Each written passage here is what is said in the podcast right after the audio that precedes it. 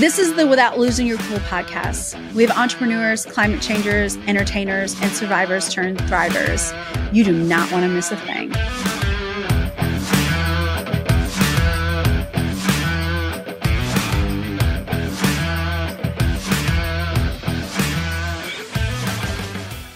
So, this is my friend Matt. Hello. Hello. Thank you for coming on season three without losing your cool. Congrats on season three. Thank Thanks for having you. Thank you. So, what we do here on Without Losing Your Cool, I love to talk to people who have overcome, people who are pivoting, people are who are creating something out of what other people would determine would be nothing. Because I feel like so often in life, we as human beings, we put ourselves in boxes and we stay there. And we can live very unfulfilled lives if we don't ever challenge ourselves and pivot. And my God, if you don't know Matt, you are the king of pivoting. My Like, ankles hurt. I pivots. No, you do. it's so funny because now I can't. I, I wasn't even a big Friends fan. Like I was always a Seinfeld guy. Yeah. I feel like you're one or the other. But I I, do know the the pivot joke on the stairs, and now I've you've heard I've heard like pivot so often where I can't not hear You can't. pivot. like on the, Pivot. Wait, you are. You're the king of it. Okay. So, for those of you who don't know, Matt is one of, I would say, arguably Canada's most famous chefs. I don't know about that. That Uh, seems yeah. like a huge title. That's It's a it's a worthy title. Like is you, it? Yeah. very uh what's the word? I have a very not self-deprecating, but I don't know. I get like apprehensive when I hear stuff like that because I'm like, I was never it was never my goal to ever do that, and I'm Yeah. honored. I'm really honored because I know that you know a lot of chefs, and I know you you have your your finger on the pulse of things. I just like I hear that introduction, I get like not weirded out, but it's just not like I don't know how to deal with it. And It's like a, I think that's the European in you. very fair.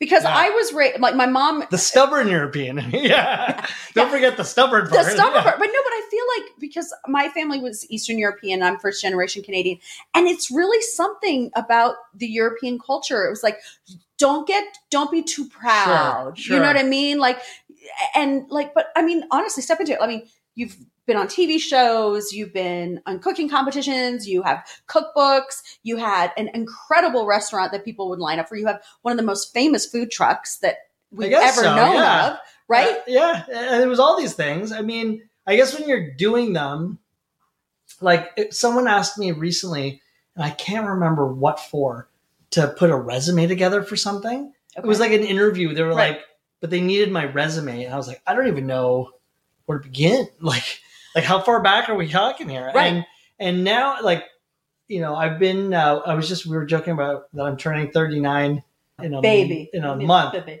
But so yeah, to, I get it. Like, but the other side of it is like I've been doing this now since I was 27 or 26 even, and that was really young.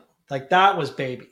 Yeah. So I feel like in the 12 or 13 years that I've been just grinding it out, you learn a lot. So it's like I feel much wiser than I did in those. And so I guess like you you you mention all these things that I've done, and I wish this version of me Yeah. was doing them because this version of me is way more dialed in to everything and just aware. And I feel like I did some really cool things that I don't really remember them because you were just grinding through it. Yeah, you know, I was very sleep deprived in the early early years because, like, you know, like you said, I was running a food truck, but also having like a, a film crew follow me around everywhere, and then I was like launching restaurants, and it was just it was a lot, and I wasn't even thirty yet, Mhm. so I really wish You could- this version of me was experiencing those things. Do you wish you could have participated in it more rather than just going through it? Yeah, I totally feel like. But then the other side of it too is I became quote unquote famous, but not famous, but known for just being the guy that was like doing all these things. And, you know, I don't know, and again, in retrospect, like being as busy as I was, although it helped catapult my career, it was also a hindrance to my career. And they weren't this, they weren't like, it wasn't all success because at the same time, I wasn't really able to like hone in on my craft because Okay. I was doing so many things. So I guess I wish I had more patience then I, I think it's the best way to look at it. Like I was growing so quickly Mhm. career wise Yeah. that I didn't have a chance to become professional at any one thing because I was just doing all these things. And I was like, look, everybody, look at me go. And, Yeah. and, and I, and I don't know if I was, if that was the best learning experience because you're just doing to your point. Like I wasn't Yeah. really aware of what was happening. And now too, if you were to be like, Hey, talk me through like your second year of the restaurant, I'm like, I don't really remember. Like, Right. I don't remember. So it's tough. But now it's a very different version because I've been able to slow down and really dial into a new chapter of my career. And I feel like I've never been better at it. But I look back and reflect a lot and go, wow, Mhm. like did some cool things. Don't really remember them. I wish I wish I, I had more I wish I could have been a little bit more reflective then. You know what? I, there's so much. There's so much juicy goodness in there because there, no, there really is. And I'm like, okay, I'm trying. I'm thinking. I'm listening to you, but I'm also thinking, oh, I want to ask him about more about that, and I Sure. want to dig deeper into that. The only thing I can say about everything that you just shared, I'm listening to you share that, and I'm like, holy fuck, that's not very dissimilar to being a parent. Fair. right? Because you're doing all these things, and you know, my girls are like, "When did I do this? And when did I do that?" I'm like, "Holy!" And and and and there is a part of me as a human being that goes, "Wow, I really didn't pay attention." But you only have so much capacity, right?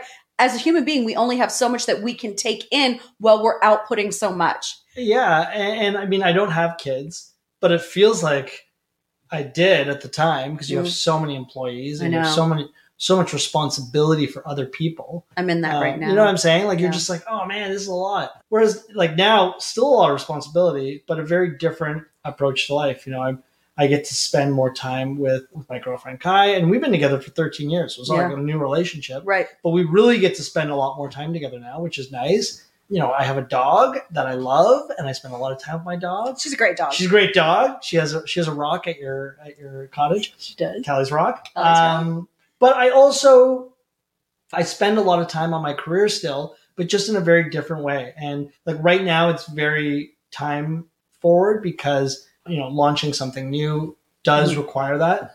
But then there's moments where you can pull back and just be a little bit more strategic with your time and your energy. And I've definitely used the last few years of my career to Mhm. focus on that muscle. So where does cooking come from? Because I, I mean, you're saying 26. You didn't go to school. You didn't go to like Who are you? Where did you come Yeah, from? because, you know because you know what you so often yeah. you know people and we touched on this very very briefly uh, they get into a box they're like okay when i grow up i want to be this so they work toward that end like i i interviewed elvis Stojko for this season and you know from four years old he was like i'm a i'm a skater and i'm going to do all these things Wow. let lead to becoming the best skater that i can become And that's some people's path, and it just wasn't my Yeah. path. Like that just wasn't how. So yeah, because you're such a great cook thank you. you really Um, are So as I take a lot of pride in my in my my heritage and my culture. So I'm a, an Italian Canadian. Both my parents worked uh, a lot when I was a kid, and I'm very thankful that they that they did care so much about their careers because it taught me a lot about having a career. But so I was fortunate enough that I spent a lot of time with my with my grandparents growing up, my nonna and my nonno, and literally since the age of probably two or younger, we're talking spending every day. Now, if you're either Italian or you know an Italian that lives in Toronto, they can understand what I'm about to say, which is you spend a lot of time with your grandparents. Yeah. And you are essentially the human you become is carved by the old world. So when you said to me earlier, like it was very European of me to say what I was saying, like, oh, don't call me that. Yeah. that well, I, well, it makes sense because I spent so much time with them. Um, they were incredible humans. And I learned a lot about life because of them. And they were very hardworking, but food was at the forefront of everything they did. They didn't work in the food industry, it was just an extension of their life. So, my grandfather, for example, he had a garden. And I'm not talking like an apple tree and some like, you know, tomato plants. I'm talking the entire backyard was like the produce department at Highland Farms. Like, and I remember during COVID, I went after he's he's been passed now for about thirteen ish years, Mm. and he was a dynamite of a human being. So did you never see your success as Just the beginning. Just the Mm. beginning. Yeah, He would have loved that. I think so. I think he would have really loved what I'm doing now because he always, and it all ties in. So we used to spend a lot of time together in his backyard. He'd be gardening, but then he'd have a little charcoal barbecue. And he'd always tell me that food always tastes better if you're going to like cooked off charcoal. And now that I'm, you know, a, a partner in a, in a barbecue company where we're selling charcoal barbecues and love I'm the chef of that company, it's so fun because I think he would really like he would have loved a lot of it. Yeah. I think he would have really loved this. Yeah. But I can still like imagine walking into his backyard and seeing the wine grapes and the zucchini and the big beans and the cherry tr- like he had it all. And then you know, my grandmother would be inside cooking. You're always like one meal ahead. So at breakfast they're cooking lunch. At lunch Yeah, they're cooking yeah. dinner. Like so, food, like just always at that little cubicle stove. Yeah. Uh, they took an hour to watch like the Italian soaps from like three to four, but and then they would nap and then they get up and you keep going. And so, but my grandfather would also he would bake his own bread. wow. He would make his own salsicce, which is like cured meat in the basement. Like so, every Italian Canadian had a cantina. And what else would he do? Oh, this I thought was totally normal. He would make his own fettuccine and then dry it in one of the spare bedrooms in the house. So you would walk in, and I'm There's not little- exaggerating. There's pasta on everything, like hanging everywhere.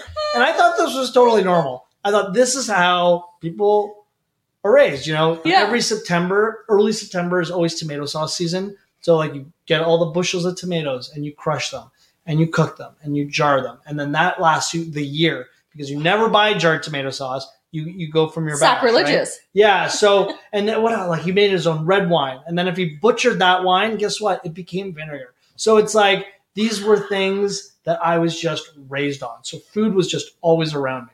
So naturally, when I needed my a part time job as like a fourteen year old, because at fourteen I didn't want to do camp anymore. I wanted a job. Mhm. I was never motivated by school, ever. I could care less about grades. I was never like, if I don't get an A plus on this, I'm going to be a fail. Like that never. I don't know right. why. It was just not my thing. And it drove my mother nuts because she knew I was really smart and she knew I was capable, but I was super unmotivated. But I was motivated by work. Maybe because there was a paycheck, but maybe it was also like very hands on and tangible. So I worked at um, at a grocery store, Bruno's Fine Foods on Avenue Road. I No way yeah, you worked there for nine years. I worked there. because you shop there. You, I every shop there time now you all do the a time. cook, yeah, whenever I like, should cook for you, I shop there because it's right there.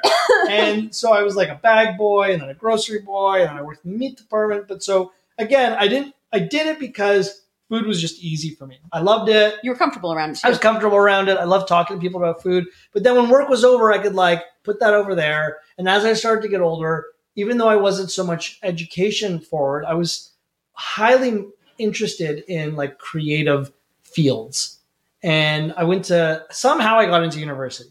I got I went to McMaster for English, and I and I yeah, it was weird. Like my last year of high school, I did kind of you like, like cranked it up. I did crank it up a bit because my mom was like, "Come on, like, what are you gonna do?" Yeah. And I didn't have an answer, so I was like, and I and I'm not much of a like a trades person. Like, I, I don't build things. I'm not Mhm. electrical Yeah. inclined. Yeah. You're I like, I can't do blue so collar. yeah, it's just what I'm. And the irony is, like, I'm a, I'm a I'm a chef, right? Which is very hands on. Right. But in think like like with building things and not my not my thing. So somehow I got into university. So were you first generation Canadian? Were your parents? My parents were born in Italy. Yeah. Yeah, so were. it was a big deal because for me it was a big deal too. My mom was like, "Please just go to school." Yeah, it she was a just big wanted- deal. It was because they came It was a here really from deal. nothing, and and, and like so both my parents though are very Canadianized. Like they have Yeah, no Italian accent. totally they were quite young when they came here. And you know, my dad went to art college. He worked in advertising. My mom went to university. She was in social work. So they hmm. were also like career focused, like I was saying. So I actually, after university, I got into Humber College for advertising because I had always loved kind of the world that my dad was playing in Mhm. which was advertising. And he was at- on the design side. I became more of a writer, and I was loving my career. I got some really, I got a really big internship and then a really big job, like right out of college. Because now all of a sudden, I was like, oh, school is a means to actually getting hired into something. right. So I was actually, I did quite well on a mark side of things at that point in my life. So now I'm like 24. I'm working in advertising, and I, I, I'm having the time of my life. Like I'm not making. I'm making like 30 grand a year. I, at the time, I'm like, I'm rich. like, you know, maybe 30 of these, 30,000 of these. Yes. That's crazy. Yeah. But like even then, I was always always just really big into food. So I was like always cooking for people and cooking for my team, like at work, and I'd go home and I was cooking. And then in 2008, the recession hit, and ad agencies got hit really bad because Right. the automotive. If you had automotive clients, you were gonna you were gonna probably have to downsize. So I lost my job, and I was like, it's okay. Like I'm 24, and I've been doing it for a year. I was pretty burnt out because it was a lot of work working Yeah, at an ad work. agency, and I was like, you know what, I'm going to take this time and see what's next for me. So I didn't have a, I had a very hard time like sitting at home and not being busy. So I got a job at another grocery store while I waited to see if the market would change. So I got hired at McEwan's at the shops at Oh yeah, yeah. And that was really when I saw like meeting Chef Mark McEwan for the first time. And he's a, a great friend of mine now and someone I consider a mentor. But at the time I was like, oh, this is kind of interesting because he's a brand and this is food. This is the first time that like my two worlds are kind of like happening at the same Mhm. time.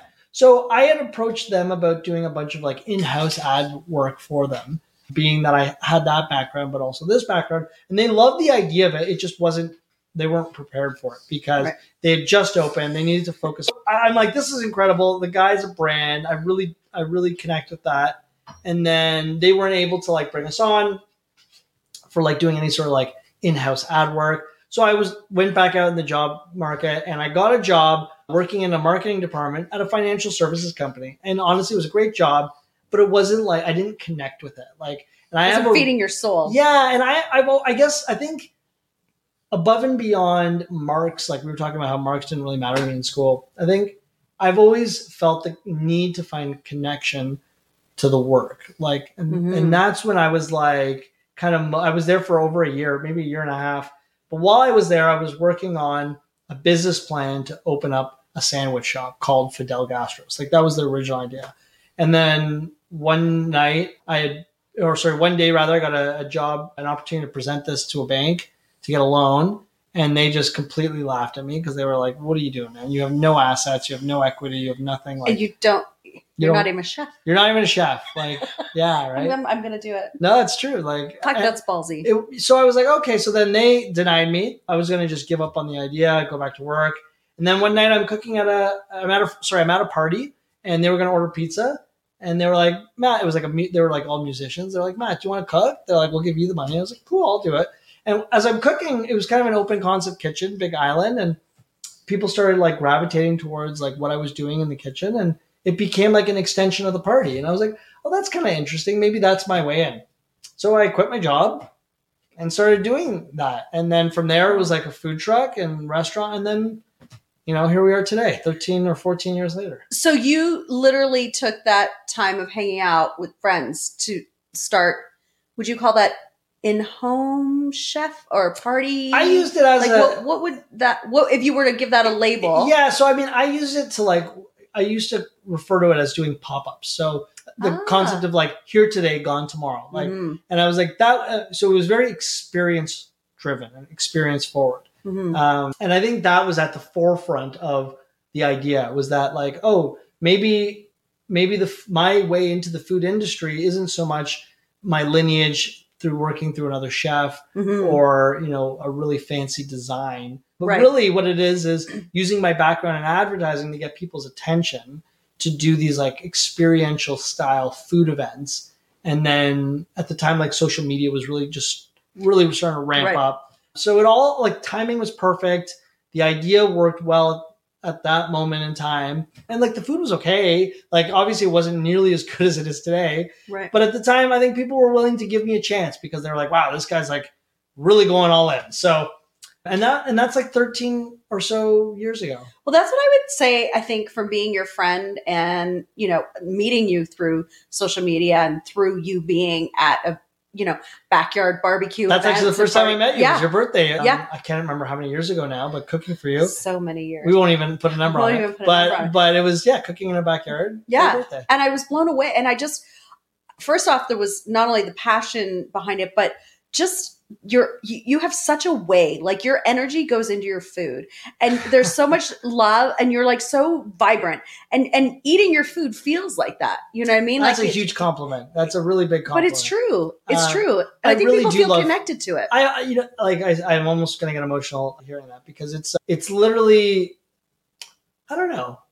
I think about my grandfather and my grandmother and the time I spent with them, and for them, feeding people was currency. Like it was like e- like there was oh like the most important thing was to bring people to a table and feed them. Mm. So I think it's a way of showing love yeah, right. Totally. It's a way that they you knew that you were in their like their circle, their pack, right? If they Mm. they fed you, and that was a priority always. You know, Mhm. so to be able to now make a career out of that and feed people constantly, I love it. It's my favorite part of my job is being able to bring people together over a meal.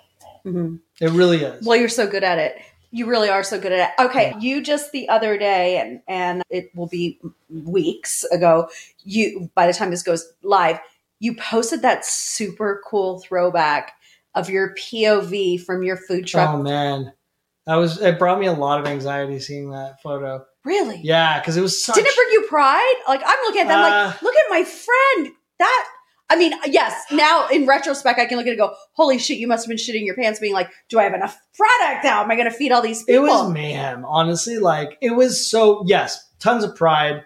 It showed you know we were popular, we were doing something right. But the, the other day, like the, the flip side of that is, it's like I, I saw the chaos Mm. that was in front of me. So the the vantage point was from inside the truck.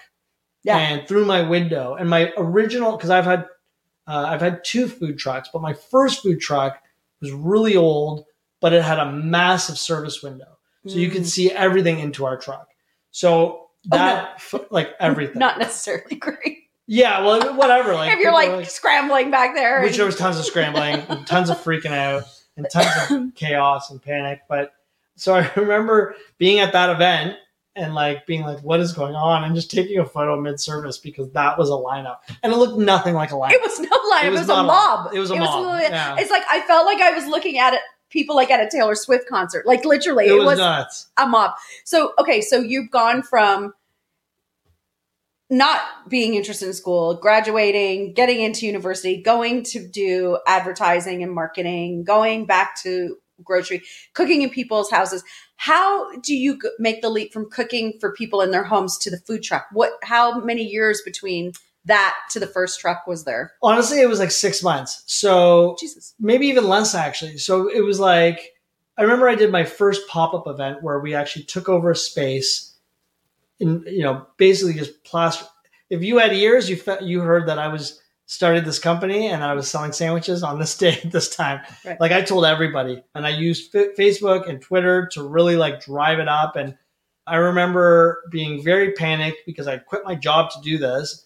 And this at this point, this would be like October 2011, I want to say. Mhm. And I'm, I was prepared to sell 400 sandwiches that night. And I, even though I'm like, I- in, in retrospect, like the ego on me to think that I was going to be able to, who like, if I could get 40 sandwiches, let alone, but I was prepared for it with food. And I was prepared, Yeah. win or lose, that we were going to do this. So I remember right before we started, we were open, two cops walk in. And I was like, oh no, like, I don't have a license. I don't have I was insurance. just gonna say I had like a permit, nothing, nothing. I had nothing, vendor permit, nothing, zero. Like what all the things you need, I had none of it. And I'm like, And you're like, woo woo. they're like, who's? They're like, whose party is this? I'm like, it's mine. And they're like, they're like, oh yeah, we we, we came to order some sandwiches. And I was like, what? They're like, yeah, we read about this in the in the paper at the time. It was called the Grid. I don't know if you yeah, remember yeah, the yeah, Grid. yeah, yeah. It was the best for finding out like what was happening In the city. in Toronto. Yeah. Like I really missed the grid. I think the city could really use that voice and perspective back. But that's another especially now post COVID, right? Yeah. Like for all the reasons, right? Yeah, it really gave you an inside scoop of what was happening in Toronto. So yeah, so the the cops were like, "Yeah, we read about this this pop up in the grid. We're here to get some sandwiches before the line comes." I'm like, "The line? What are you talking about?" And then, sure enough, we had a lineup out the door the whole night. Did you sell out 400? No, it was like just shy, but like it didn't even matter at that point. That's the fact that it was just like people out the door. Yeah. And I'm like, what is going on? So then from there, I was like, okay, now I need to turn this into a business. What do you think was going on? Because a lot of people will have the talent, they'll Yeah. have the idea, they may even have the financial backing, and they won't get the line up the door. Fuck, if I could tap into that, what do you think that was? I don't know. I really think, honestly, like, I t- first off, I had a great circle around me. Mhm. Like, I, I had just started dating Kai. Kai's my, my much better half, my much better half. She's and- awesome. you know, so she really saw what I was doing and wanted to be a part of it and part of it. So she told everybody. And then I told everybody I know. And then we used, like I said, like I used, I sent, um, I must have sent out like a thousand and eight Facebook invites. And then I used Twitter and I just was like, I don't even touch Twitter anymore. But at the time, it was a huge tool. for Well, it was the biggest It thing. was the right? biggest thing. was the biggest thing. And like, I think if I'm going to be honest, like I had a really like good strategy. Right. And the timing was perfect because people were just starting to get into this like, oh, Toronto can be cool too kind of mentality. yeah, right? because food, I'm trying to think because we used to split our time between Toronto and Los Angeles. Remember there was a TV show, the fruit food truck races? yeah, yeah, yeah. When was that? That was after this. That yeah, it was this. after, Yeah. right? So you were actually you were actually ahead of even the New York, US New York was still was doing this way before us. Like this whole Right. like like But like, Toronto- smart- Toronto wasn't like there was the at the same time that this was all happening. I was also there was something in Toronto called the Toronto Underground Market, and it was like an incubator for people like me, people that were starting off in the food business that were maybe home cooks, maybe transitioning. And it was a big event at the Evergreen Brickworks, and thousands of Oh, people I would show. remember- And it's when people started to be like, lining up for food is cool. Like that was like really like the beginning of it. And I was in the early stages of that event. right. So then I just did my own before I did one of their events, and it it, it worked out. Luckily for me, and then it was like, okay, now I got to do this on a f- more frequent basis. what was the first thing you served when you were like, "Come eat my sandwiches"? Yeah, Gal so I did- I what was the first thing? On Yeah, I know exactly what was on my menu. There was um, a Cuban sandwich, which was like it's a roast pork with ham and cheese and onions with a sauce. Then I did something called the Toronto cheesesteak, which was a steak sandwich with a fried egg on it. I- Horrible idea because we had I had someone like frying yeah, a hundred eggs to order. Like I had no idea what I was doing. Because Keep in never mind, done I had, I'd never done it before. but was a good sandwich. It was, but like I could do a much better sandwich today. And then I made a spaghetti and meatball sandwich. So it was like meatballs, but then the spaghetti, I like tossed it in an egg and fried that. And we were doing that to order. So that was a lot.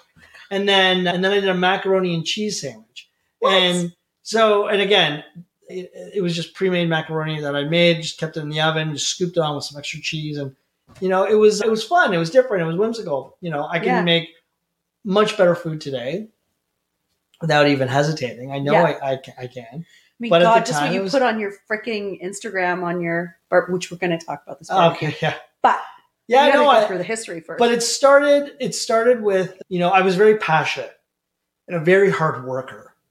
And I think that helped the timing side of it.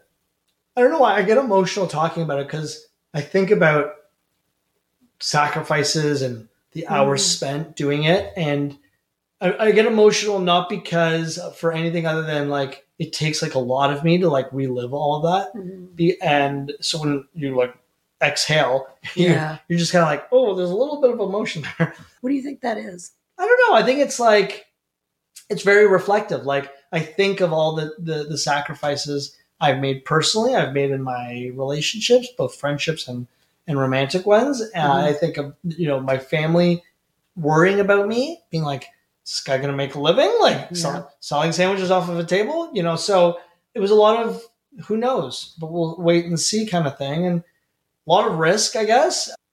And so that's a very emotional process, and and and then you just look at like the hours spent doing it and i think if if people were to see what it took to get me in a truck with that many people and like the hours spent like i think i think it would really scare some people right because like I, you know it would be normal for me to work 22 straight hours you know and then maybe take a, a couple hours nap and get up and do it all over again so i'm not really proud of that, even though it helped build the foundation of of my career. I'm not, and I don't recommend it to anyone because it really took a, a physical and an emotional toll Mhm. to work that much. Sure. But I also just think about my grandparents, and for them, that was life, like working that much, right? I know, So- but they came and they did that so that we wouldn't have to. And, and I mean, and there is Yeah. there is an element of that that is, and I, I don't want this to be taken the wrong way. Like I'm advocating for like busting your ass to that point. no, I, there was a hustle culture, right? Like, yeah, and, but there's so many people that aren't willing to even do a fraction of that, and then you know put their hands on their hips and stamp their feet and be like, "Why am I not successful?" Because I think we live in a time right now where it looks like success comes easy.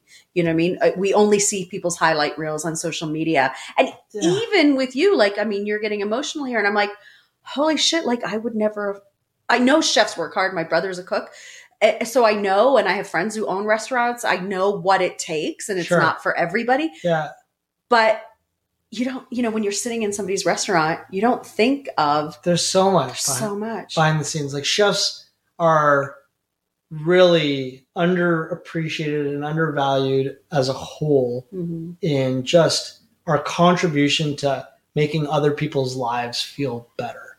You know, hospitality as an industry, the Mhm. whole premise of it is to give other people memories, you know, and with that, there's a huge amount of sacrifice that comes with it Mhm. because you are willing to put parts of your life on hold because your whole career is based on providing that for other people. And I think that's a huge responsibility and it comes with a lot of positive and negative kind of emotions and feelings. And like I Mhm. said, like I don't advocate working the way I used to work. having no balance I had zero, Zero balance. balance. Zero balance. So I have a lot more balance now. Um, And without losing your cool, we've got your gift giving needs covered. Whether it's a holiday gift, if it's a support gift, if it's a little extra love that somebody in your life needs gift, or a parent who needs a little more guidance, advice, and the knowing that they are not alone out there in their parenting journey, we have got you covered. If you know somebody who is deepening their relationship to self, grab them the self love bundle. It includes the Loving Yourself Without Losing Your Cool book, Loving Yourself journal that accompanies the book, and love notes for adults. If you have somebody in your life who's expecting or has a little from zero to 10, then the Raising Kids bundle is the perfect gift set for them. It comes with the Raising Your Kids Without Losing Your Cool and love notes for littles. If you have a parent in your inner circle who is heading into tween and teendom, boy, have we got the gift set for you.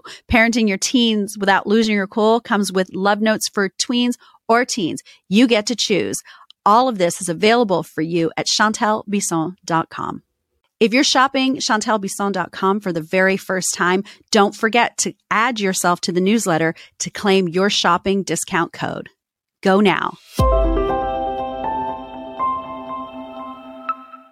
and I also have a lot clearer mind as to like what my goals are. right So if you were to ask me then, like, what are your goals? I've been like, "Duh, I don't know. 'cause Yeah. I was just- Everything! everything, all the things. all the you know? things yeah well Um, I I mean, I'm 54, and you know, Yannick and I were just talking the other day when we were driving, and I looked at him. I said, "You know what?" I said, "I I've got it." And he goes, "What do you got?" And I said, "What I want from this, from this Yeah, podcast, I- like." I'm 54 and I could finally articulate. And then, of course, Yannick being Yannick goes, Well, how does it look? What does it he's very like?" existential. Yeah, he's so Like- existential. And he can't just like be like, babe, I'm so proud that Yeah. you've, you've gone from, Right? ah, I want without Yeah. losing your cool to be all these things to being like, this is what I want without losing your cool to be. And he's like, great. And then he's like, pick, pick, pick. And Yeah. I'm like, and I'm crying Right, because I'm like. I'm trying to share with you that I finally figured it out. Now you're opening a whole can of worms, right? Because you get there and then you get to that place where you're no longer, ah, but then there's there's always more layers, right? There's always Sure. deeper you can go.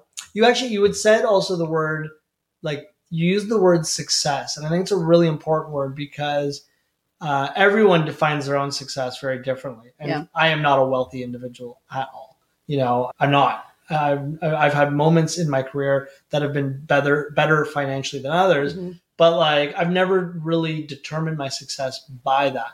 But I, I do determine success by like I know I'm doing exactly what I'm meant to do. That's it. I know that the work I'm doing every single day. You I'm very. cry. Oh, I'm sorry.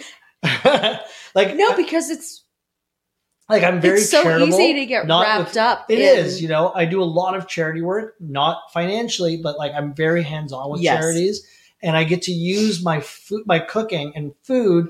You okay? okay yeah, it's just no. I love that. No, it, it's just it means a lot to me, and it's a great reminder. You know, because stop and ask yourself. Yeah, maybe it's not a bank account that you're accumulating. I'd like it to be a bank. Yeah, of course. Don't get me. Me too, Don't bro. get- don't me too. like just so everyone's Yeah, yeah, aware, yeah, yeah. I would I'm love not- to have both. I'm not telling the universe to not Yeah, give me, but I'm just yeah. saying that it's amazing that you that you're able to own that success doesn't the only marker for success does not need to be in wealth. In, in Like- fact, that the wealth should probably come second, right? Mhm. If you think about it, Yeah. like the the first part should be this part. Yeah. The the wealth should come after that. I get. I hope. Yeah. And by wealth, I don't even mean like crazy. I mean Yeah. like I'd like to live comfortably. Yeah. And maybe not work as hard. Yeah. You know. But um, Men. but if you were to ask any of my closest friends, I'm talking like people that knew me before I started this career journey, Mhm. they would tell you I'm doing exactly what I should be doing and should have always been doing. So I'm very, I take a lot of pride in that. That to me is, is what success is. And with that success comes a lot of ups and downs as well. Right. But sure. I'm really happy with where those early years have kind of led me Mhm. you know, and I have a much clearer vision as to like what I want my personal life to be, Mhm. uh, and then my balanced life to be, but my work life to be. And like I said, like right now in this very moment, not right in this moment, but like in the last like couple months, like I've been wor- I've been working a lot, but it's I know where where it's taking me, Yeah. you know, and like I said, we just we just launched a new company, and whenever you launch something new, it, it does take a little bit more of your personal time Mhm. but I think it's that personal time that helps bring it to that place where it's recognizable and it starts to grow with or without you, which is Right. kind of what you want. So, Right. and I still get to cook. Which I know, fun. which is incredible. So we're gonna go through the journey because food truck leads to Then I got a, a, a restaurant, Lisa Marie.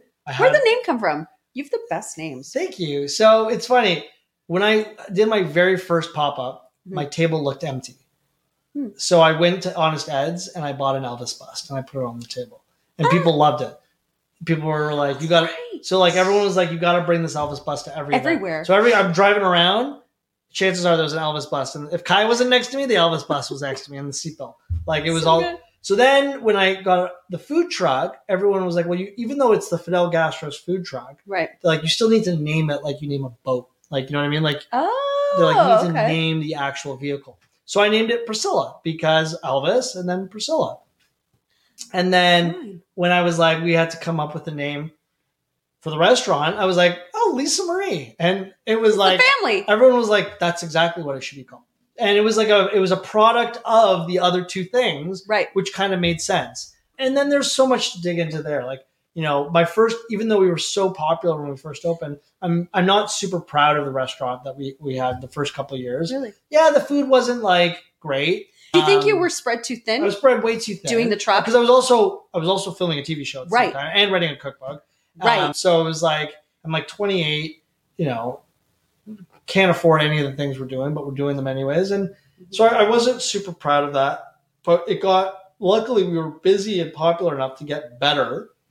And by year three, things started to really come together with the restaurant. And then we opened up. We were the first independent food company in Toronto to open up inside what was the Air Canada Centre, is now Scotiabank Arena. So we had a, a kiosk. Did you really? Yeah, How yeah. did I miss that? That's why we only lasted a year. No, I'm kidding. Uh, no. What in the No, okay, in yeah. the So it was, a one, it was a one year contract to sell our food inside the ACC. Uh, It was the first year of like the Auston Matthews era. so Yeah. it was like things were starting to get popular again Right. for the Leafs. And, And you're a big big I'm hockey fan. Hugely. Sorry, you're a big Leaf fan. I'm not sorry for it. I just I'm feel bad it for you. I don't feel bad at all. I have these because it's always it gives me something to constantly look forward to. but yeah, in the playoffs, it's quite Yeah, devastating it is in the moment. It's hard. But yeah, It's so then then from there, our catering business started to really like ramp up. We sold the restaurant in 2019, probably when it was at its most popular Mhm. and busiest. yeah, which is what I was so surprised by that. yeah, I guess it's the behind the scenes stuff that really makes a decision like that. Like, Yeah. it was becoming very unaffordable to to own a restaurant, and Imagine now. and uh, there you go. Like it's even more unaffordable now, and and so like labor was very high, rent was just skyrocketing, food cost. So it just it stopped making sense. You Yeah. know, so as hard as it was to make the decision to sell the Mhm. restaurant, uh, we had to because it just didn't fit anymore. Yeah. And then, but our food, we kept the food truck, and then we were opening up a catering kitchen in Etobicoke. Yeah, I remember you did that, right? I did that for well, so it's funny. So as that was happening, it was behind schedule, so we were able, we weren't able to take on the same volume of work in that summer. And summer is really where you make all your money in For the sure. catering business, especially like here. And then like we got through, we just got it open in time for the Christmas season, so we were able to do that. And then we came back in January and February it was looking like it was going to be our busiest year yet with catering because the all the pre bookings we were doing. Right. It was like we were like, wow, this is going to be a really busy year. And then I'll never forget. It was like March. It was early March. COVID was becoming a thing elsewhere, Mm-hmm. and we were hearing about it. In fact, and I was doing an event for Casey House, which I'm we're doing it next week again. It's called June's Eatery. It's like a it's an HIV positive pop up restaurant that I help Casey House, which is a HIV specific hospital, to help launch this dining event. So it's a public health dining event. Three, Wow. It was three nights, and by night three, that was a Wednesday or thir- that was a Thursday. Friday we had a catering. Saturday we had a catering. Sunday we had a catering. Monday morning, Kai looks at me and she goes, "This COVID coronavirus thing was starting to really like Yeah. ramp up. Like, are you worried about losing any business?" And I remember looking at her being like, "Babe, we got this. Like, our clients have been great. No one has said anything. We're good to go." By 4 p.m. that night, every event we had booked for the year was gone For the year? for the year. Gone. Gone. We're talking a couple hundred thousand dollars worth of events and bookings are gone. And then by Thursday of that week, the world had closed. yeah. So it was like trying to figure out our place in this new kind of world hmm and I was I was just like the weirdest part was like just not working. Like, what do Yeah, I do with my what- hands? Yeah. What do I do? yeah, so I did like what a lot of chefs did was I just started doing like a lot of Instagram lives of cooking stuff, and Mhm. that was great. Kai and I did, and John Catucci, the three of us did like a morning show every every morning, had an espresso, oh and my like did god. an Instagram live just for fun, you know. yeah. But then I needed to get back into working, so I did like these like you could do one of two menus. One was like an Italian menu, like a like a Sunday like Italian menu. One was like a barbecue menu, and I would like cook it all, pack it all cold, came with the heating instructions, and we would like try and sell these like packages. All right, I remember that. And I'm like delivering them myself. I I'm know. like- I remember. it was crazy. And uh, but then things started to get busy again. You know, we we had opened up a, a little sandwich shop uh, at the Stackt Market, which is downtown, called. Meatball Warrior, and it was a lot of I did like meat, meatball subs and muffaletta subs, and it was a lot of fun because it was simple Yeah. and it was good, and it was really people really dug it. And then I got a, a call from a, a, a guy who I, I he's a, do you know Ron Tight? He owns an ad agency. No. Anyways, great guy. Ron is a is a he's been someone that I've known my whole career, and he's a great connector of great people. Hmm. And so Ron's like, hey, a friend of mine wants to talk to you about maybe being an influencer for this barbecue company they want to launch. And I was like, oh, what's the name of it? What? He's like, it doesn't really exist yet. I'm like, well, how do you influence something that doesn't exist yet? Like, that doesn't make any sense. And I also like cringe at the word influencer. But anyways, that was that. Right, right, right, right, right. But you are one of the OG influencers, I I- would say for sure. And, And and I that's why I cringe at it because I just try and create things that maybe are influential in nature, but I look at, at the role as being twofold. If I can influence consumer behavior, but also the brand itself Hmm. to make better decisions or whatever, like everyone wins. But I, I really just try and do my thing, and whatever happens, happens. But I think that that's why it, it works is because you're so genuine. You know, it, there's so many people out there influencing and it's disingenuous and you can look at it and you're like, you can see it from a mile away. It's like, you got paid to do that. Even, I don't even need to look at Sure. partnership under the, I don't need to read the but listen, I definitely did partnerships that I did for the money. I Yeah, but I lying to you still, I, said, I know, I know. like, well, we all, I mean, know, I've done stuff. Nobody's I asked me to do a partnership, Yeah, so I yeah. can't say that I've done anything Yeah. from the money. But I I understand that. But I still feel like even if you did, you gave it your whole heart. Do you know what I Fair, mean? And there was because I care about the work too. Yeah. Right? I would never want, and there was some stuff that Kai and I got to do together. Like I remember we did a, a project for for Chevy trucks, and it was probably like one of my favorite things to do because we got to do it together. We did it very well. She produced it. I got to start, but it was it was all about like like pickup trucks and cooking on farms. It was such a cool project. it anyway, cool. so like we we got to do this fun, really fun stuff. But anyway, so the barbecue, they were like, "Would you like to talk to them?" And I'm like, "Sure, I'll talk to anybody about Right. barbecues. I love barbecues." And then it turned out that I actually had another mutual connection with one of the other partners. And long story short, we have this meeting. My age, I'm telling my agent about it. She's like, maybe I should hop on the, the call to just to keep an eye on where this is going. yeah. And it turned out that what they were really looking for was, you know, they were they were very they are very smart entrepreneurs prior to this idea. But they were like, we really are missing like someone from the food space to help us anchor a lot of that aspect of this company. And I was like, so like the plan is to op- to start a barbecue. Is that what you're asking me? And they're like, yeah. They were like, they were like, what do you think about it? And then we were talking about what the actual, what their positioning of the product was. And I was a big fan immediately. They were, and the whole idea of, th- so all of this became Alchemy Grills, which is some, I'm a, I'm a, a co-founding partner in Right. the company now. So I remember like they, you know, my, my, I'm on this call and my agent's texting me at the same time being like, sound less excited. and I, lo- I love her. okay? She- Yeah, we're so so. Like when you go look at a close. house, Yeah. right? We're so close and, and we get along so well. We've, we've been work, her and I have been working together for almost a decade now too. Wow. And, but she know, she knows what gets me excited. Yeah. And so she's like, you need to sound less excited. I'm like, I can't. This is so cool. Cause like, it goes back to what we were talking about earlier. I would do well. I would do this even if it wasn't a job. Like if someone was like, "Hey, can you cook on barbecues all day and just give us your opinion?" I'd be like, "Yeah, totally." What a Do you think that comes from your grandfather being such a lover of a barbecue?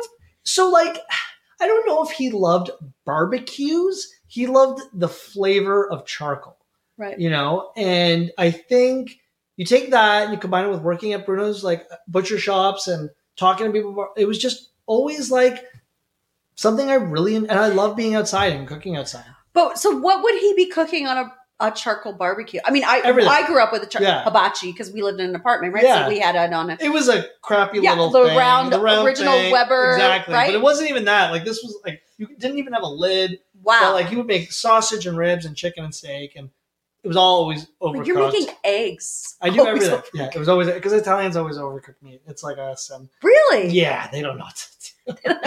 they don't. 'cause Not they're this all- Italian. Well, because they they grew up in like war era, right? Where Right. you had to overcook everything, or else Yeah, it was You're gonna die. you're gonna die. It's probably not Um, good for you. but I've you know so I've what they gave me an opportunity my, my, my business partners to be a part of this from the ground floor right? Because Mhm. it was a brand new idea. So I got to work with engineers and industrial designers and help give them my knowledge of cooking over barbecues and fires and they applied it to you know actual engineering and math. And there was a back and forth and then you're using that to create a business case and strategy. It was a lot of fun. And then you know so all this is happening while i'm still running Fidel Gastro's so we're, it's almost like this little side project and then Fidel Gastro catering the or catering the truck? both Okay. all of it it was All all, of it. happening at the same time So this Um, is a long time. this is two years ago. This is two and a half years ago. So, and then I remember, so at this point, I also had, I was doing, so we had the food truck, we had the catering kitchen, but our catering kitchen was doing all the food for a brewery next door for us. I remember that. Yeah, and then I was doing all the food for another venue downtown. So I'm like, I'm all over the place. And then the Omicron strain hit. Right. And, and I think what people forget is not every industry was impacted The by same. Omicron the same, but hospitality was. hmm And it felt like March 2020 all over again. Yeah. And I had to lay off staff at Christmas time. Mm. And I remember being in Florida and, and looking at Kai. We were we had to take a little Christmas vacation with her family. We do it every year. And I remember looking at her and being like, I think I'm done.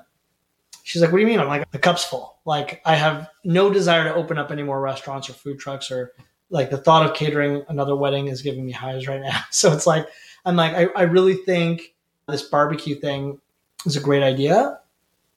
And I'm gonna try and put as much energy into that as I did my previous kind of career. Commitments. So I remember telling my, my business partners and they were like, Yeah, it's great. Like to be able to have more access and, and so then from there it was like like off we go. First prototype, second prototype, third prototype, and now we're in retail. And it's it's unbelievable. So it's what makes it so unique is it's completely powered by charcoal and wood, but it's the world's first simultaneous cooker. So what that means is there's two fires. Okay. There's a lower fire and an upper fire, and you can smoke and grill at the exact same time. So I can be making ribs in the smoker and making burgers on the grill, and the two things aren't impacted by each other. So, and you and I have talked about this. We've texted about this because I'm like, it looks so cool, but I'm such a layman. Can I use? Can I use the Alchemy grill? Anyone can use it. I think really it speaks to enthusiasts first and foremost. Right. I think that's like any new product, right? Right. There's a when when you like Apple just announced this like goggle thing, Goggle World yesterday, mm-hmm. and then like it's cool, but like how many people are really going to buy Goggle World first year? Like probably not that many, but there are there's some tech heroes that are going to go right into it. So I think we're kind of like that. We're a very we are an enthusiast product. Right. However, the people that are enthusiasts are diehards. For sure. So if you are, if you're ask, if you're asking me, is this something that you could get comfortable with? Of course you can. right. Right. The question is, do you want to? Right. Do you Right. want to learn to cook over open fire? That's that's really how where it starts. Yeah. Well, so and so here's the thing for me when I think about all that because I love food, but I don't love cooking. Like you love food and you love cooking. Yeah, and I love entertaining too. Yeah. and it's an entertainer's barbecue. Yeah. Like I've cooked at your cottage. I love and, and we're having and you up again. you, we you love are. I, you I love it. Shandos, you know, like Yeah. it's. And we're bringing the I'm bringing the grill this time. But it's like, so I think of that like area you have where I'm like, you could totally have. So even if you're not the person Yeah. on the grill, Yeah. someone can be, and that person is usually like the conductor of enter- of food and entertainment, Yeah. right? Because it is that kind of a, an experience, and it Yeah. goes back to like the pop up, right? The food experience side of things. So it's got this beautiful fire pit that you can cook 360 degrees around. I love your videos. Oh, thank you. Yeah, it's you know, it's it, it, it was. I remember trying to come up with how do we create content for this brand, this new. Is that your startup. idea? Those videos? They were, yeah, and They're but amazing. my but again, my business partners were like, "Listen, we don't have, have any experience in this world. You clearly do. We trust you, and hopefully it works." And uh, and I remember Kai, who's always like my, you know, Yeah. she's always like my my like we'll try and find like little holes in the work I do because she always wants me to be the best version Yeah. of myself out there. I remember she was very complimentary right away of the con and which I which meant I knew it was good. Mhm. If she was giving me compliments about how good it was, then I Mhm. knew it was actually it was the right move. And what we did was it was so simple. I was like I knew I wasn't I wasn't allowed to show all of the barbecue because it was still patent pending Right. and it was still a prototype. But I'm like, what I can do is really bring people into the fire, and and I used like ASMR and sound to Mm. give a very visceral feeling of what it feels like to be next to me while I'm cooking around the fire. That was the whole marketing plan Mhm. was to get people to feel the same fire that I'm feeling. It worked. Thank you. It worked. It Thank you. totally works. And I think it, it makes you feel like you're sharing an experience with you, which is what's a great thing about having a chef, you know, and, and watching the videos and looking at the barbecue, it makes you feel like that. So I want to ask you this. I don't know if you'll have an answer for it. I'll try. Yeah. Going, being 39 now and having this barbecue and having this,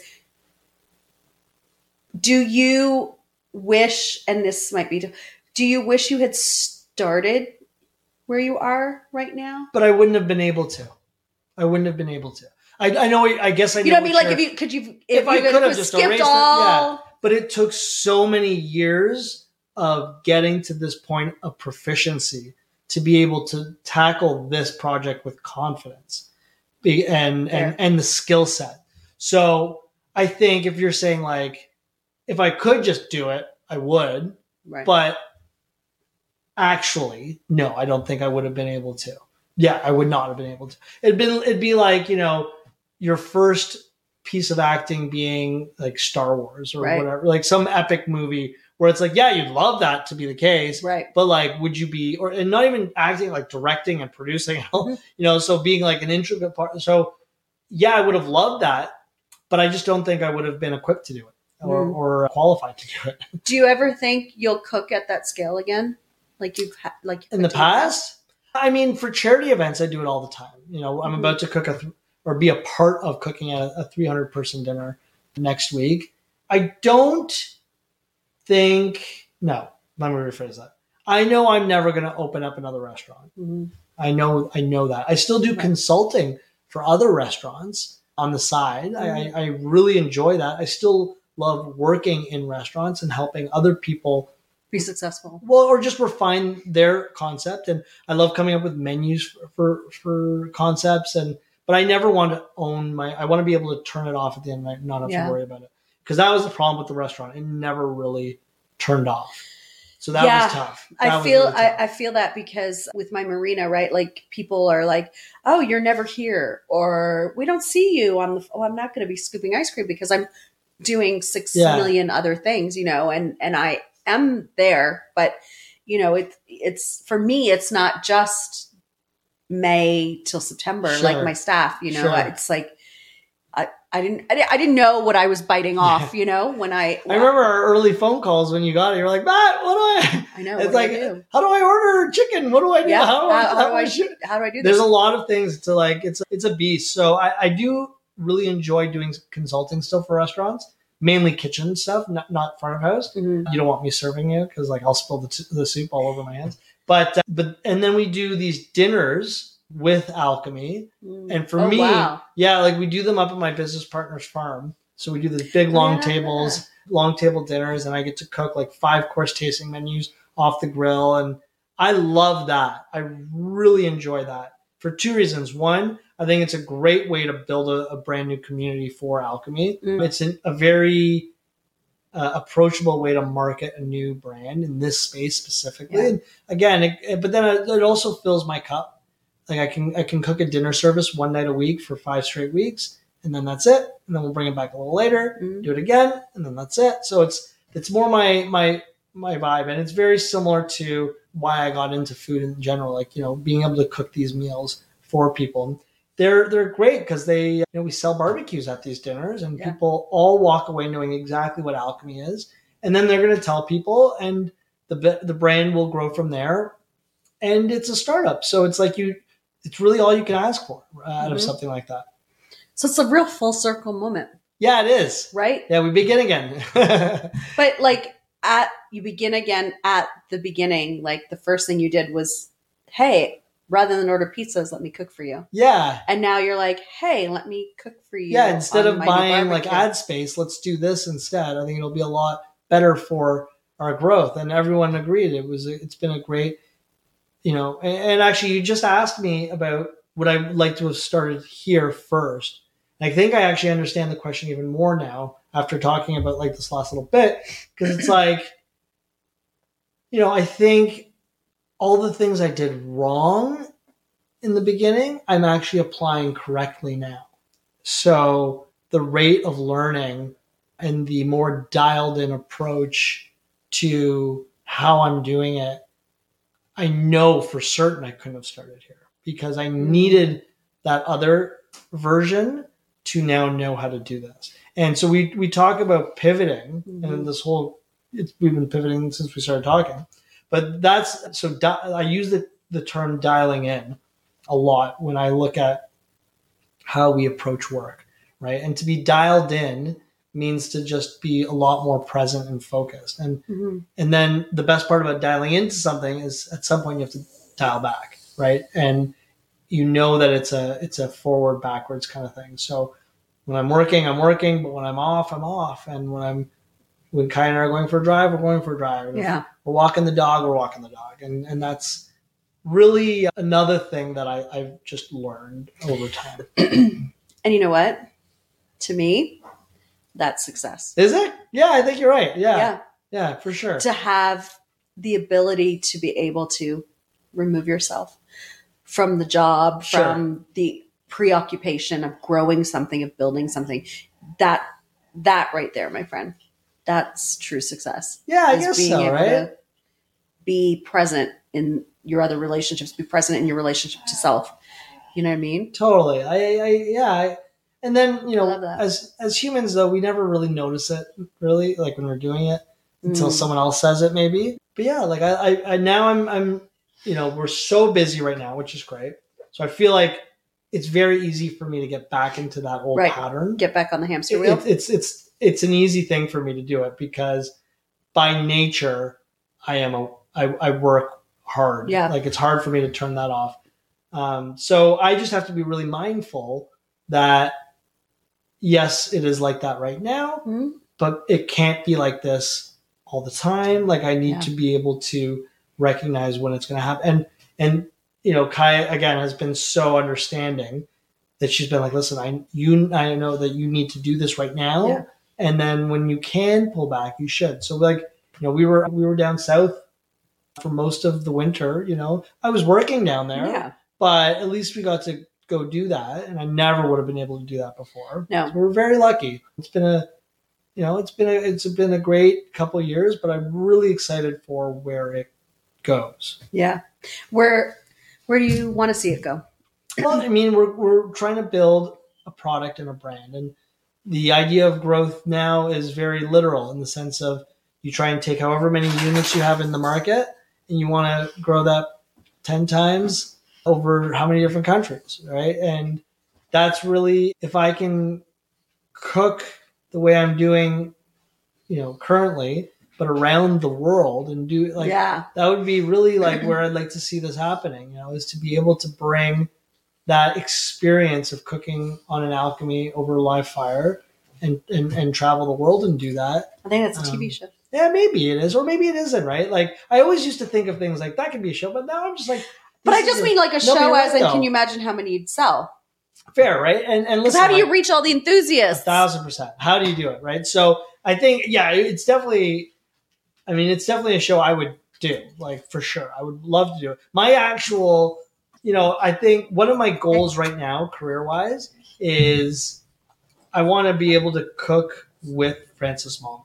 Francis Mallmann is probably the world's most profound and elite live fire chef. He's based in Wow. Patagonia, like our, Oh wow. yeah, and I would like an absolute goal of mine would be to one day do a collab dinner with him because so part of him kind of reminds me of my grandfather. Like he's a sweet little old man. Really? He's very soft spoken, very passionate, very very simple in his food and execution, and it would just be a great. I mean, it'd be great for me. He'd probably be like, "Why does this kid want to cook with me?" But I would love, I would love the opportunity to do a collab dinner with him. I'd Um, love that for you. Yeah, and, and it'll probably never happen. But let's just say it did. It would be very cool. But I think to be able to just cook around the world and to bring the style of food that I've spent, you know, the better part of the last 12, 13 years perfecting, and now I really feel like I know what I'm doing. Yeah, I would be honored to cook for other people around the world. Do you wish you could cook for your grandfather? Ah, I really do. You're I really, really do.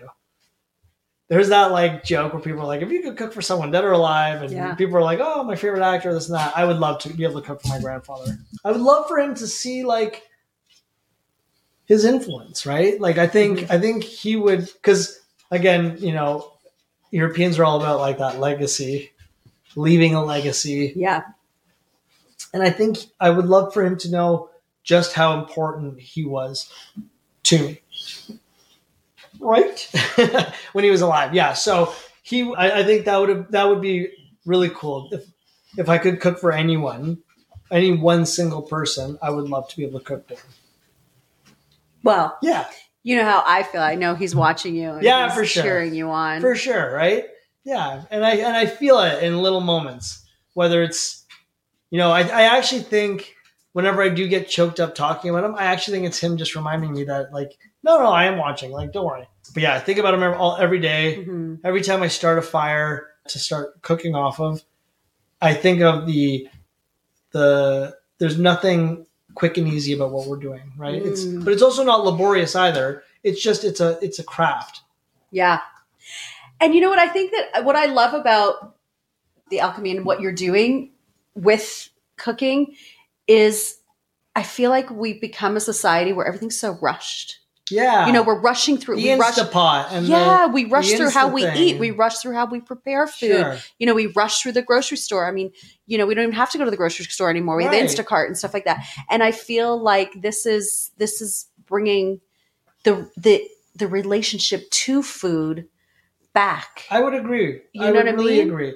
There is something called the slow food movement. you know? Yeah. And uh, this isn't really that, but it borrows principles from that, right? Where it's like you can't rush this. Mhm. And if you're looking for a quick burger, it's not like it, there's a there's a process and a craft that goes along with the alchemy. And I think you need to be very you have to want to experience the cooking part of your food Mhm. just as much as the eating part of your food to really connect with it. And the fact that we actually have barbecues in people's backyards right now blows my mind Close your mind. but they are all people that are either want that to be how they you know their relationship with food or that is how they that their relationship with with how they, they cook so you nailed it though right like so many gadgets and and technologies that we Mhm. have around the kitchen are all about speed it up make it faster make it Mhm. more efficient more, Right. and this is more about like take it easy slow back enjoy it Right. live in that moment think about that moment you know and But I think that's a beautiful parallel for life. yeah Like slow down, slow down enjoy it more. Some Take things you want to rush through because they're like they're not like Yeah, traffic i'd love to get through traffic a little faster it like- took me over an hour to I get know. I'm today. sorry. it's not you didn't do it I know, but I'm like I, the timing of when we were recording had a had a part in it. But, but but no you're you're right though there is a lot of parallels there like and and i think i think that's really why i believe in the project and the company so much is that it's it's really enforcing a slower more intimate relationship with the food that we're making for other people being relationship with food. yeah, right. And it, it, yeah, I, I, love, like, I, I, I cook on it every day now. Wow. And because, like, I have to, right? Like, whether Yeah. it's testing or selling or Yeah. content or whatever, I'm, I'm constantly cooking on it. And I'm having, like, a lot of fun cooking on it. It looks like, you're having a lot. of yeah, thank you. I have a wicked tan line, though, on the back of my neck from my apron. It's really bad. Was it? It's like, see that? Like, how bad is that? Oh, How bad is that? It's so bad. that's that's it's good. so bad. You know- That's- it's gonna get worse when you come cook on it. At yeah, Chantilly's I- I- place. But I'm very excited. I know Um, we're excited too. and it's like again, you know, this is a community where I don't I don't live there. Nope. I don't even have a cottage there. I only go there once a year, but we've Yeah. been doing it now I think for 4 or 5 years. This is our fourth summer doing it. And the the members of your community get really excited and they're Yeah. like I see familiar faces and Yeah. you know, and I I hope now my goal for that is it's like Imagine I come up there and then people are like, "Oh, Matt, you gotta come by our, our cottage because we have an alchemy back there. Yeah. come see it. You gotta come cook on it." I'll be like, "I'll come cook." You don't even want to ask my, like ask my business partners how many times I've offered to to someone who's purchased an alchemy. I'll be Let me come. I'll I'm come. like, I'll come cook. like, I know because even you, I was like, I was like, I'm gonna. I, we want to buy one, but we're we're so afraid of it. We're intimidated Yeah. by it. You're like, I'll come cook, and I'm like, it's gonna be two and a half hours away from you. I can't like, have you come "Oh, cook. I'll figure it out. But see, know? that's always been your spirit. yeah, and Just I- even when I asked you to come on here, you're you even said.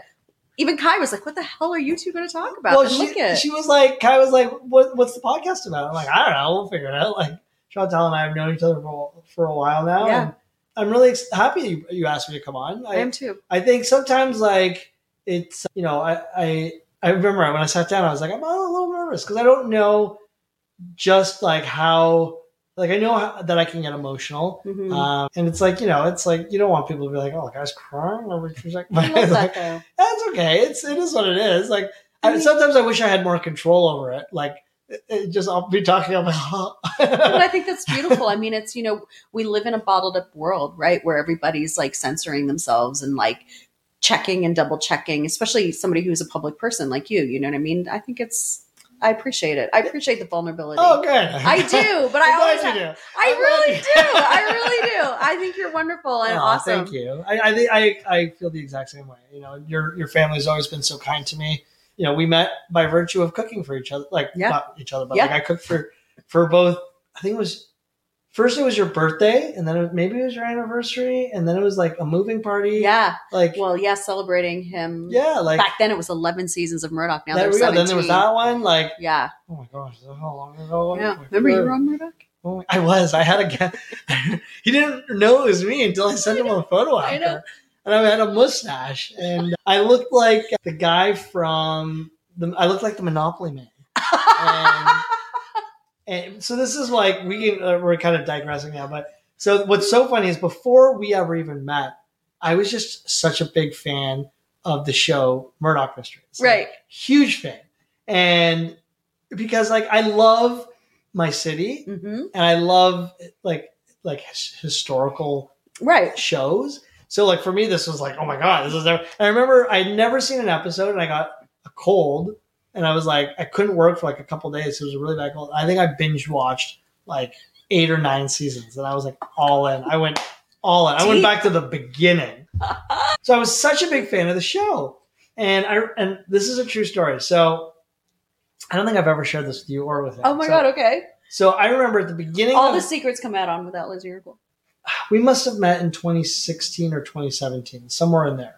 Mhm. So at the beginning of 20, uh, beginning of that year, Mhm. I made a list of 10 things I wanted to accomplish, and one of them was to be an extra on Murdoch Mysteries. Come on. I swear to God. And I was like, I don't know how I'm going to do this, but I'm gonna, I'm gonna and and so we met, and I'm and I'm like, this is so cool, like, but I didn't say anything, like I didn't say anything So cool. because like I don't believe it. Like my the, my way to do that was not to actually go to you or Yannick and be like, "Can I get on the show?" Like that's so tacky, right? Like Yeah. what a tacky thing to do. So, but it was always. Meanwhile, the, of course they have. But now that now that those people who are watching know that I think it's super tacky, Super tacky. but but I still had this list, and it was on my list, and I'm like, so randomly, I'm I'm in, I'm at somewhere actually not even far from where I used to live. Like I'm in the Right. east end of the city, and a friend of mine in media, who has a friend who's like a producer on the show, calls me up and he's like, Matt, what are you doing in the next two or three hours? I'm like, I don't know why. They're like, they're like, well. They're looking for an extra on Murdoch Street. Can you drive to Hamilton now? I'm like, God. So I jump in the car. what? Yeah, I jump in the car, drive all the way to Hamilton From east of the city. from the east For end. of the- people who are not from Toronto, where the Murdoch set is, to Hamilton easily is a two hour drive. yeah, so and I and I I like I was prepared to drive on the shoulder because they were like, your call time is Now. 5 p.m. Oh and Oh it my was like 2:30. I'm like, I gotta go. so I get there. I'm so like excited. I have this so like they put they they let, let me do like the Hair wardrobe makeup, thing. No hair, but they Well, put a hat yeah, on me. it's okay. I, I, I know I'm bald. they put a mustache on me because because there's not any people like shaved heads in that era. So That's like true. Right? so like they had to like you know so they put the Pennypacker hat on me I think that's his name, right? From Monopoly, Mr. Is Pennypacker. Well, I don't even. I didn't know he had a name. He has a name. I think it's Okay. Pennypacker. We should Google that. we should Google Yeah. it. So I'm doing this. I'm, I'm like, oh my god! I'm like, I'm doing it. I'm so Doing the he's doing the. He doesn't even know I'm there. He has no idea I'm sitting there. But he's met you. Pri- He yeah, obviously, me. obviously, Yeah, he you knew cooked for us. But I didn't say anything. I didn't say anything. And I'm just sitting there, and all I could think of was, oh my God, I have this shit eating grin right now. And they're going to have to keep yelling cut because this guy is smiling. Luckily, the mustache kind of hit it. And I was like, ooh, like I even like I pretended like I had a monocle, like the like the guy in Monopoly. You were Yeah. giving it. Yeah, like I was like in it. I like I had a whole backstory Oh while I was there. I was a I was a merchant, and Oh my you know, so I, and then I was like, I, you know, I, I can't remember what happened after, but I sent him a photo Yeah, of me on set. on set, and then he walks up to me, he goes, Matt, what are you doing? I'm like, oh, I'm doing it set. So he took me for a little walk Yeah, around. and then you got the photo Uh, together. We got the photo together, and I was like, I can't believe I'm doing it. This is so fun. And then I had like all these like little backstories for other characters if it ever were to come up. if it were to come Yeah, up, I was like, I was an Italian butcher in one. Like, this is like you're like, if they ever call me back, they ever call me back. I got storylines. You smiled too much. Yeah. I smiled too. I smiled way too way much. too much. I was really worried. it was before the night turned. No, it would have been 1904. Okay, so oh god, we could we could go for hours. But okay, so quickly tell me. I have to know this because I'm big in manifesting. like okay. manifesting shit. You had it on your list. Did it come to fruition in that calendar year? yeah, it did. It totally did.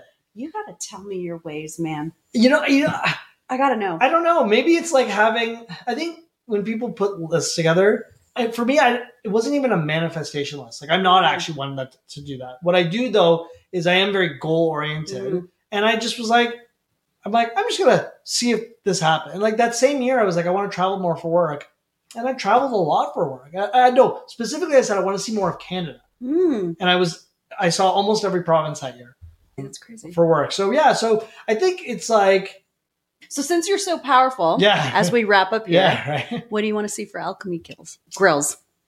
Well, I, I, I mean, I want to see this become an absolute disruptor in the live fire and barbecue cooking space. I want every single, the head of every single other barbecue company to notice exactly what we're doing, that we're small but mighty, and we're Mm. going to be taking this industry, you know, I think by storm because while everyone is trying to recreate the same thing over and over, Mhm. we're really looking at trying to do things differently in this space. So that's probably my my most immediate goal for the company is to really get people's attention with what we're doing and and and cause a little bit of, of, of noise because I think it's a it's an industry that needed some disruption.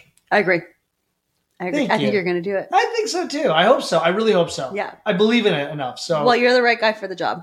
You know, it's a collective. There's a lot of us that are working really hard to make. Yeah, it but you're the front of you're the front face for it, and the content that you're putting out for it I, I, is top notch. thank you. Thank you so much.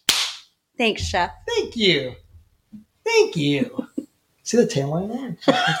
It's really bad. That's what you ever call it? I'm so grateful you joined in on this conversation. Subscribe where you're listening, leave a comment, connect with us on social media for more, and all the links you can find them in the show notes. We will see you at the next one.